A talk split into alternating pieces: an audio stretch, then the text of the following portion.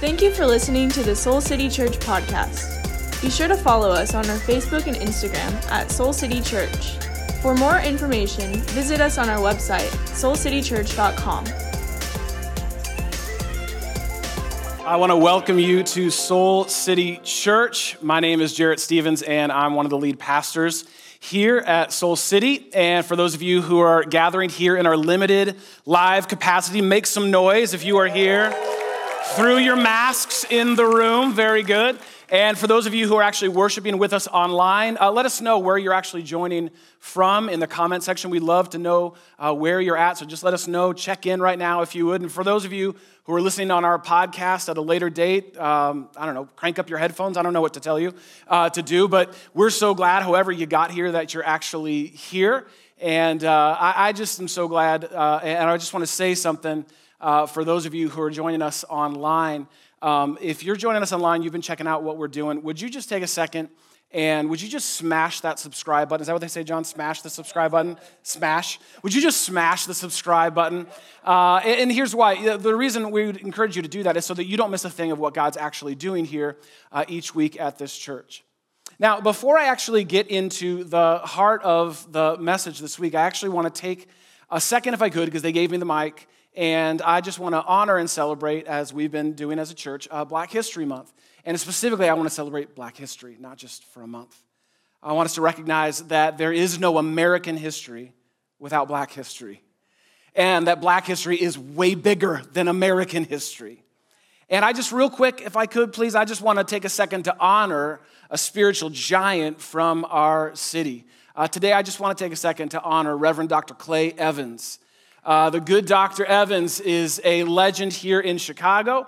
Uh, among many other incredible accomplishments, he actually founded and served as lead pastor of Fellowship Missionary Baptist Church for 50 years here in Chicago's South Side. That's faithfulness, 50 years. Not only was he a pioneer in uh, the music industry with incredible, incredible worship music, as well as a pioneer in radio and television, but he was a pioneer in the struggle for civil rights. It was actually his friendship with uh, Reverend Dr. Martin Luther King Jr. that led to Evans really and his church fellowship becoming an anchor for King's work here in Chicago. And uh, it was because of that work that King was doing here in Chicago alongside of Dr. Evans and many others that he faced incredible hate and animosity and death threats, and he had to stand up to the political machine that defined this city. Well, let's be honest, that defines uh, this city. Uh, Dr. Evans would go on to actually help start the Rainbow Push Coalition with Reverend Jesse Jackson here in Chicago, which continues its critical work of racial justice and equity uh, to this day. Uh, fun little side note a couple years back, I had the profound privilege of actually preaching for Reverend Dr. Evans and Reverend Jesse Jackson uh, in the same church, in the same row. No pressure, white boy. Um, and it was a huge, huge honor for me. And I'm so grateful that I got to, to meet this legend uh, before he passed away about a year and a half ago. This church and this city, and let's be honest, this country, is indebted to this great man of faith. And I today just want to honor his life and legacy. Can we honor Reverend Dr. Evans from Chicago? Well, we are actually in week two of a 10 week study on the book of Mark called Bad News, Good News. And if you were here last week or if you have watched online, you've learned a little bit about Mark. If, if you missed it, you can always go back and catch up. Basically, uh, the Gospel of Mark is an account of the life of Jesus. It's actually the shortest of the four gospel accounts, and it moves at a quick pace. Mark's whole intention is to tell the story of Jesus, the Messiah, God's promised one, who's come to bring new life to all who would actually follow him. And as you just heard Tolu read uh, by Mark chapter 2, we're already well into the life and ministry of Jesus, his ministry years, the last three years of his life here on earth. And in today's focus on Mark chapter 2, Jesus lays out what I think is a significant spiritual uh, dilemma for us. One that maybe you have faced, uh, one that maybe you are up against currently, right now, in this moment. It's why you're here, it's why you're worshiping with us online. But it's, in my opinion, no doubt you will face this spiritual dilemma at some point, if not several points, in your life. And this is it it's can the faith that got you here get you there? Can the faith that got you here, wherever here may be, whatever that faith may have been, can the faith that got you here actually get you there, get you to where God is leading you, get you to where and what is actually next? Can the faith that got you here get you there? Can the simple faith of your childhood sustain all the complexities of adulthood?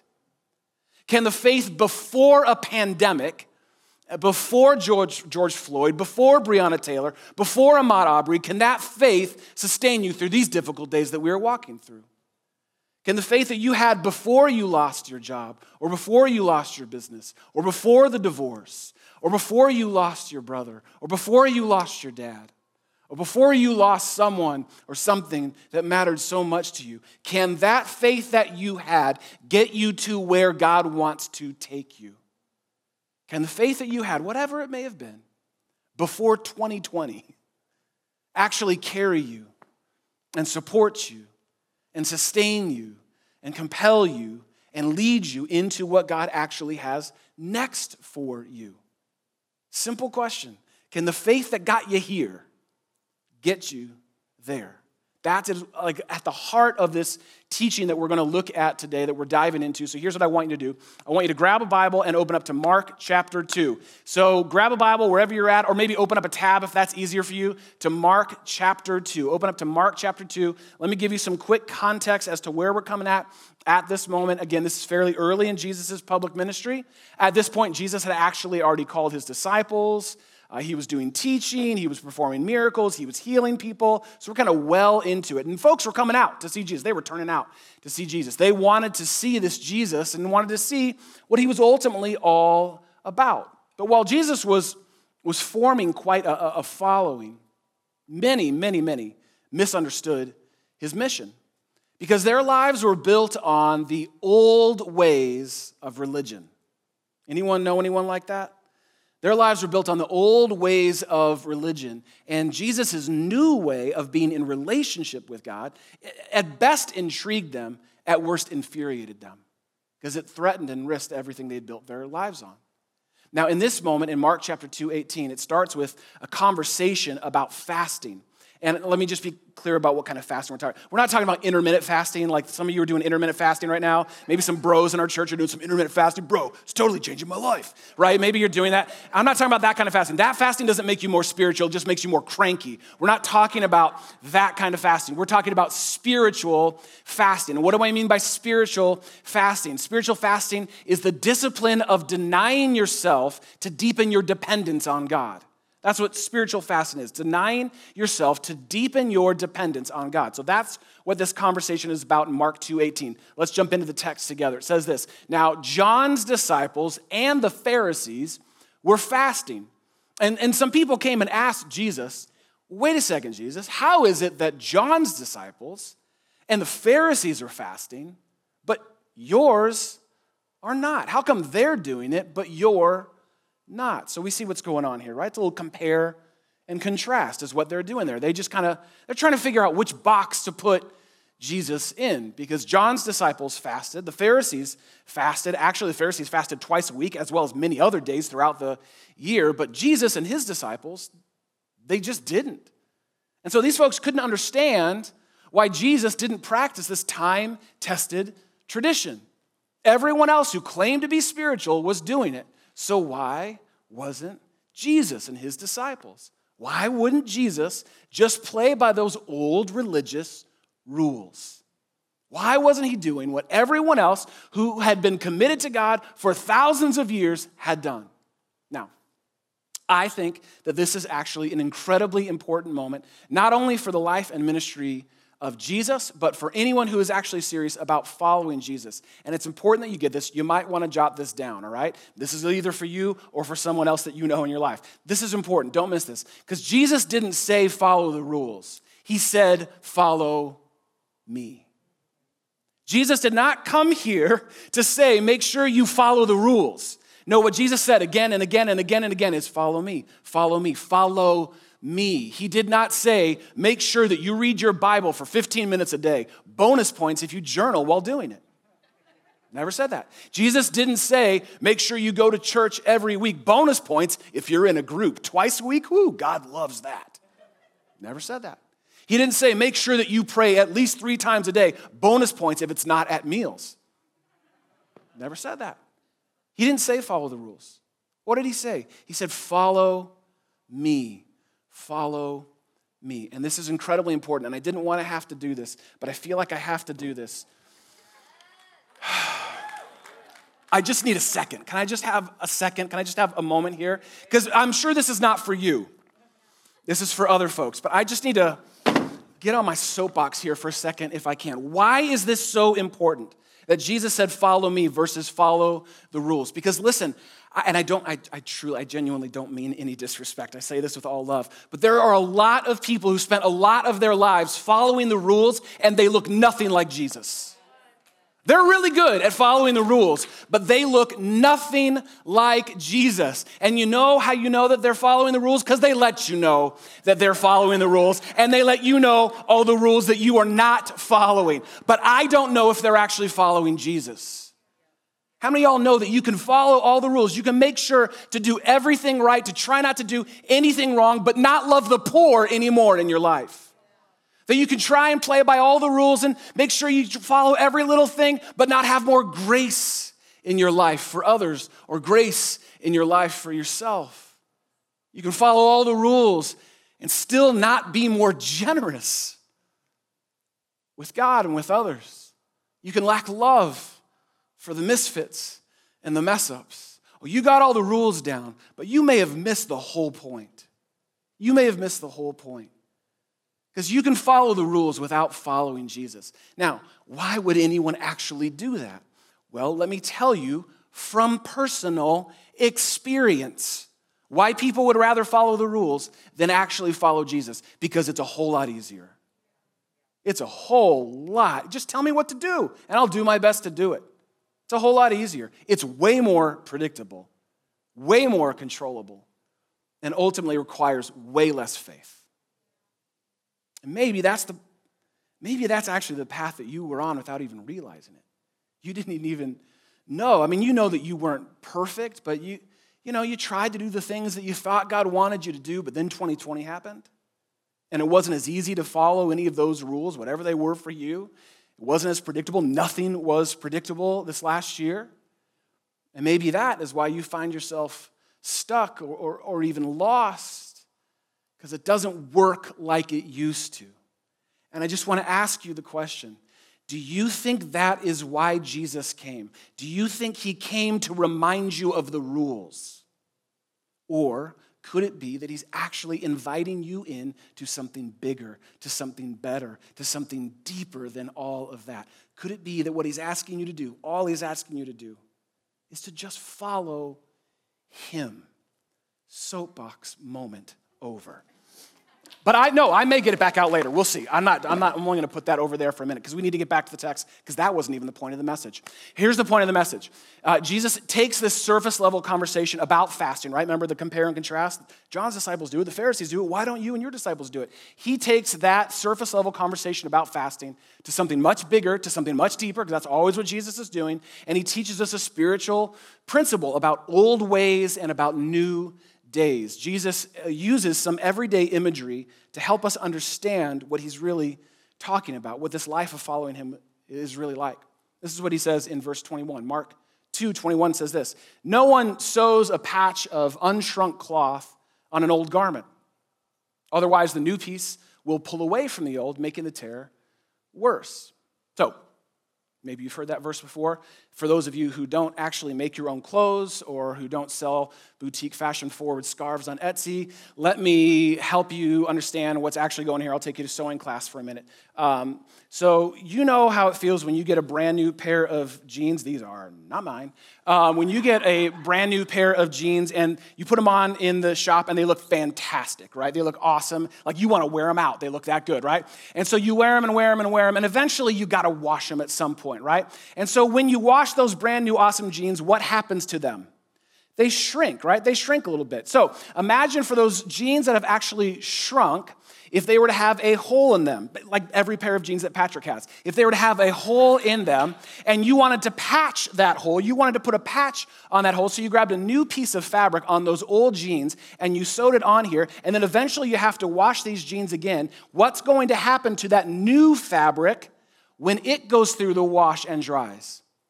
It's going to shrink. The jeans have already shrunk, but the new fabric is going to shrink. And what's going to happen? It's going to pull away from those stitches, it's going to pull away from the seams, and actually make the tear even worse. That's what Jesus is talking about here. But he's not done. He actually goes on to say this. He uses a whole other image in verse 22. He says, In the same way, no one pours new wine into old wineskins. Otherwise, the wine will burst the skins, and both the wine and the wineskins will be ruined.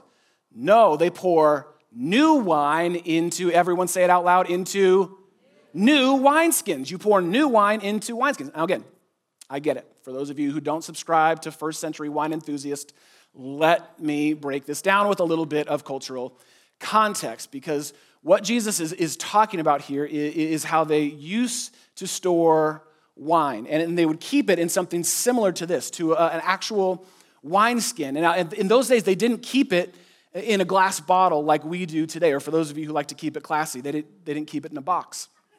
They, they would actually put wine into a dried animal skin. Also, gross. But they would put it into a dried animal skin. And here's the thing as new wine, as brand new wine goes through the fermentation process, what happens is it lets off gases and the wine actually expands a little bit. And so as the wine expands, it begins to take up a little bit more room. Well, a new wineskin actually will be able to stretch with it, to grow with that fermentation process until it eventually takes its shape along with the wine. But the process actually leaves that wineskin stiff and, and brittle and, and, stretched out. So if you have a, a stiff and brittle and stretched out wineskin, and you pour new wine into that old wineskin that's already grown to where it can grow to, what is going to happen? You're going to actually cause that new wineskin to burst and for the wineskin and the wine to actually be ruined. Major first century party foul right there. You would actually never do that. Both of them have to grow together over time. Now, what does, what does any of this have to do with Jesus with you, with the faith that, that got you here? Well, I think it's incredibly important. I, I don't want to just fly past this text. I want you to pay attention because I think Jesus masterfully chose these two metaphors. Think about it. Think of the patch that we looked at just a second ago, like your outer life. It's like your outer life. It's your, it's your habits, it's your patterns, it's your practices, it's the things you, you, you do on the outside. And think of the wine as your inner life. It's your inner life. That's your, your beliefs, your convictions, your motivations. And what Jesus is using is he's using both our outer life and our inner life to teach this principle about what it really means to be made new in him. This is why, just if you were to just add some spiritual practices to your outer life without Holy Spirit transformation of your inner life, it just doesn't work for long. You'll eventually quit and give up.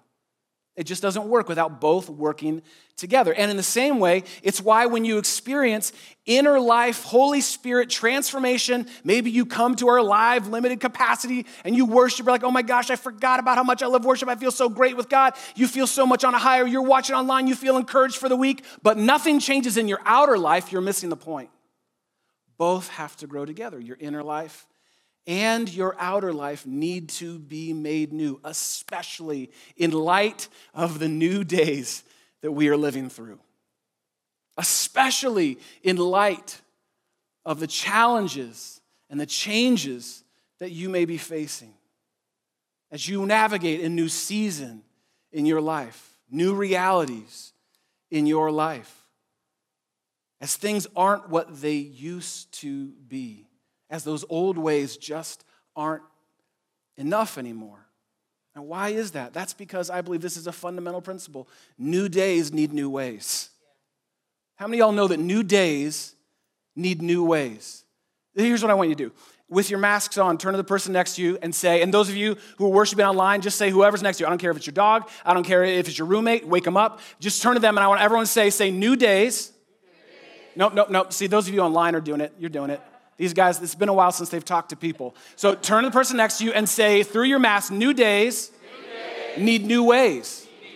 New days need new ways. Come on, you already actually know this principle to be true. For those of you who have a job right now, you're working, imagine maybe you're uh, responsible for your company or for your division. If your company or your division continues to perform poorly quarter after quarter after quarter, and you decide to change nothing in your strategy, what's going to happen to your company? It's not going to be here anymore right? You have to, there's new days, so we need to adapt. We need to have some new ways. Those of you who are parents, if you've raised kids or raising kids, you know that how you parented your infant is incredibly different from how you parent your toddler, yes? And how you parent your toddler, toddler is incredibly different from how you parent your teenager. And if you're parenting a teenager, our prayer team is waiting for you after this gathering. We want to pray for you right now, right? It's incredibly different because you know as new days and new seasons come in your life, it requires new ways of parenting. You already know this to be true. If 2020 taught us anything, it's that we know that new days need some new ways. So, why would it be any different for you? Why would it be any different for your relationship with God? Could it be that this is why the faith that got you here just it just won't get you there? And I want to be really clear about this. I want to be really really crystal clear about this. It doesn't mean I want listen it doesn't mean that what was was bad. Doesn't always mean that what was was bad. You don't always need to look back on it with shame or judgment because the faith that you had in those old days, whatever they were, whatever it was, served you for a time. It served you for a time. It was what you needed when you needed it. In fact, it may have been all that you were ready for in that season but it just doesn't serve you anymore. It doesn't, it doesn't fit your ever expanding, continuously more complex and complicated life. Think of it this way. Let's go back to the metaphor. Think of it this way. These are an old pair of jeans, okay, of mine. I want you to imagine I've been wearing skinny jeans since I was little, okay? These jeans used to fit me. There, there was a day when these fit, I mean, and I looked great in them. I'm just going to say it. Someone needs to say it. These used to fit, right? They were just, these were just what I needed when I needed them. But as I grew, as I got bigger, and then even a, a little bigger than that, they didn't fit anymore. They just didn't fit anymore. Now, I can try and go back and, and squeeze into these things right now. Some of y'all think I wear skinny jeans now. If I were to try and put these things on right now, I can try and do that to go back to what was once familiar, but what's going to end up happening? It's going to tear, it's going to rip, it's not going to fit, it's not going to work, it won't be enough. It doesn't mean that I hate pants now. Some of y'all, hmm, some of y'all came out of some unhealthy churches, and you've judged every church by that church. Some of y'all had some toxic and unhealthy leaders and you've assumed every leader is toxic and unhealthy. For some of us, what used to fit, what was enough, isn't enough anymore. But it doesn't mean that I hate pants or I'm never gonna wear pants again. It just means that I need bigger ones now. As my life continues to grow, as my life continues to get more complex. Does that make sense? Think of it this way this is baby formula, right? I was raised on it. Some of you were raised on it. It's great, it's fantastic. I don't remember what it tasted like. I didn't know what it tasted like then. All I knew was this was what kept me alive. If I didn't have this, I actually wouldn't grow.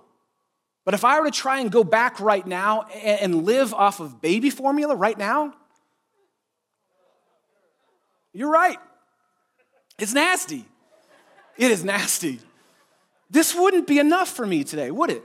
It just wouldn't be enough for what my body actually needs today. Now, again, I want to be clear. It doesn't mean that I hate baby formula or that I judge babies who are drinking baby formula. When I see them like amateur, I don't. Why would I do that? Because this was what I needed when I needed it, and I wouldn't have grown without it. But it's not enough now. There's more. I need more wouldn't be here without it. I thank God for it, but it's just not enough for where God wants to take me. And I think this is what Jesus was getting at.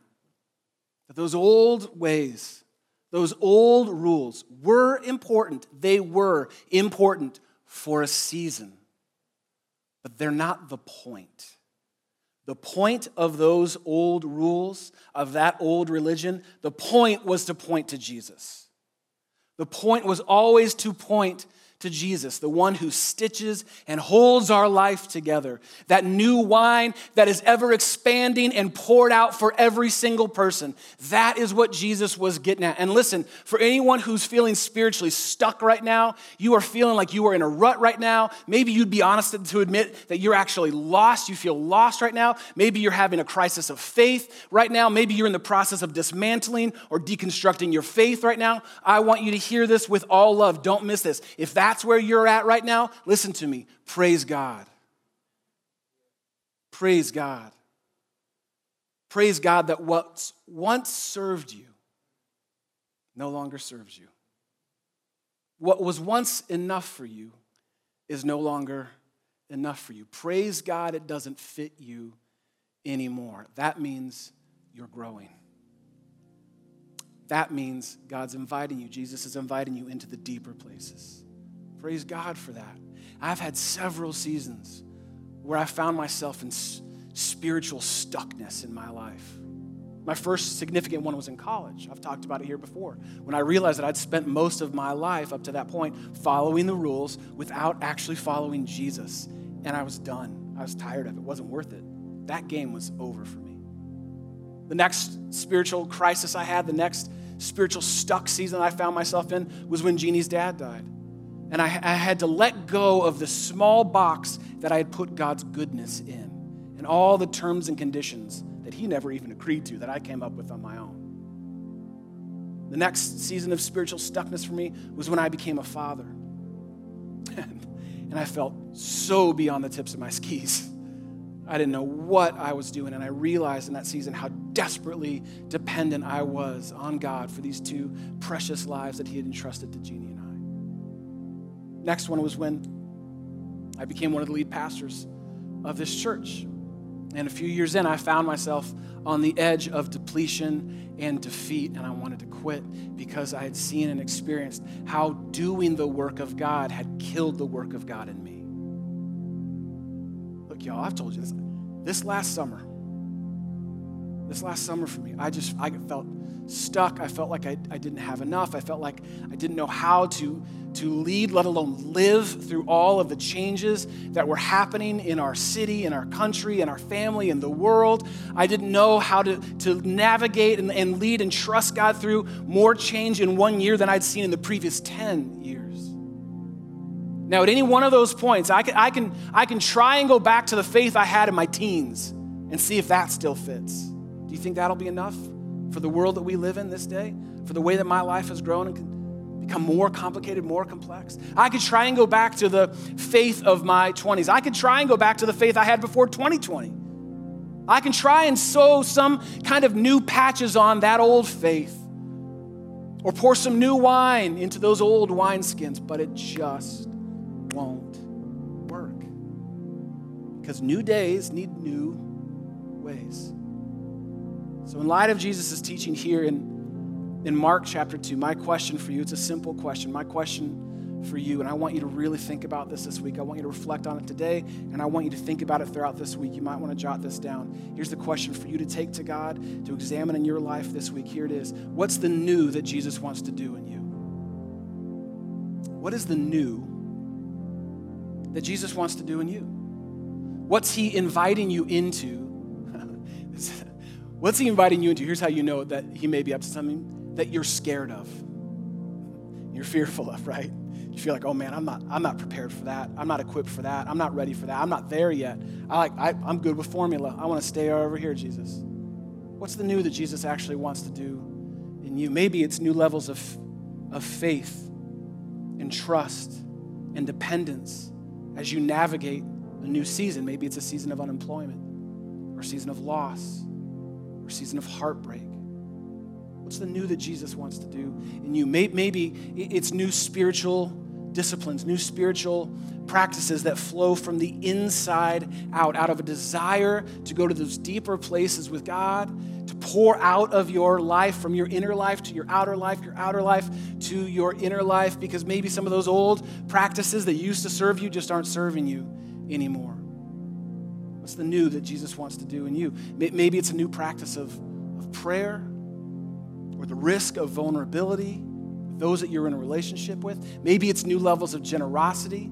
Somehow, over the course of this last year, with so much uncertainty, you've become more stingy.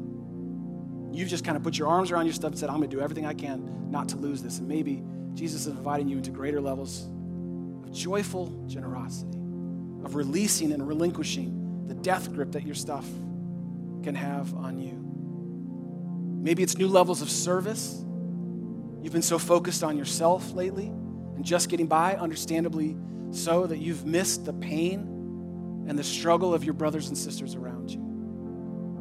Maybe it's a new level of worship, of choosing to praise God in the midst of the struggle. I don't know what it is for you, but here's what I do know Jesus always wants to do something new. He always wants to do something new in you, through you. He's already done it for you He wants to do something new in you. So, your homework for this week, your work for the week, here's what we're all going to do together. Wherever you're at around the world watching right now, here's what we're going to do together. Your homework for the week is to make room for Jesus to do the thing that he wants to do in you. It's just to make some room for Jesus to do the thing that he wants to do in you. It's to let that wineskin just grow that much more, to make room. And if you're wondering, like, I don't know, I'm kind of new to this, I don't even know What's the new thing that Jesus wants to do in me? A great place to start investigating is where you find yourself most dependent on yourself or most resistant to God. And let's be honest, they're usually the exact same thing. Are there any areas of your life where you're finding yourself more dependent on yourself? It's up to me, it's up to me, it's up to me. Or resistant to God? No, not that area, not that person, not that relationship, not that habit, not that addiction, not that pattern. That might be a great place to start. See, Jesus, is there something new that you want to do? And would I be willing to surrender this week, to open up, to make room for you to do in my inner life, through my outer life, the new that you want to do? So let me pray for us towards that end. Jesus, thank you. This is not about some old time religion. This is about you doing something new in and through us. This is about your Holy Spirit moving even right now in this room and in every room where people are worshiping with us, every place where people are listening to this message right now. You are wanting to do something new. You are ready to do something new. Would you help us make room for you to do what only you can do? Would you help us to surrender maybe the things that we're holding on to, the things we're unwilling to let go of, the places where we're most dependent on ourselves or most resistant to you? Would you help us form maybe some new ways?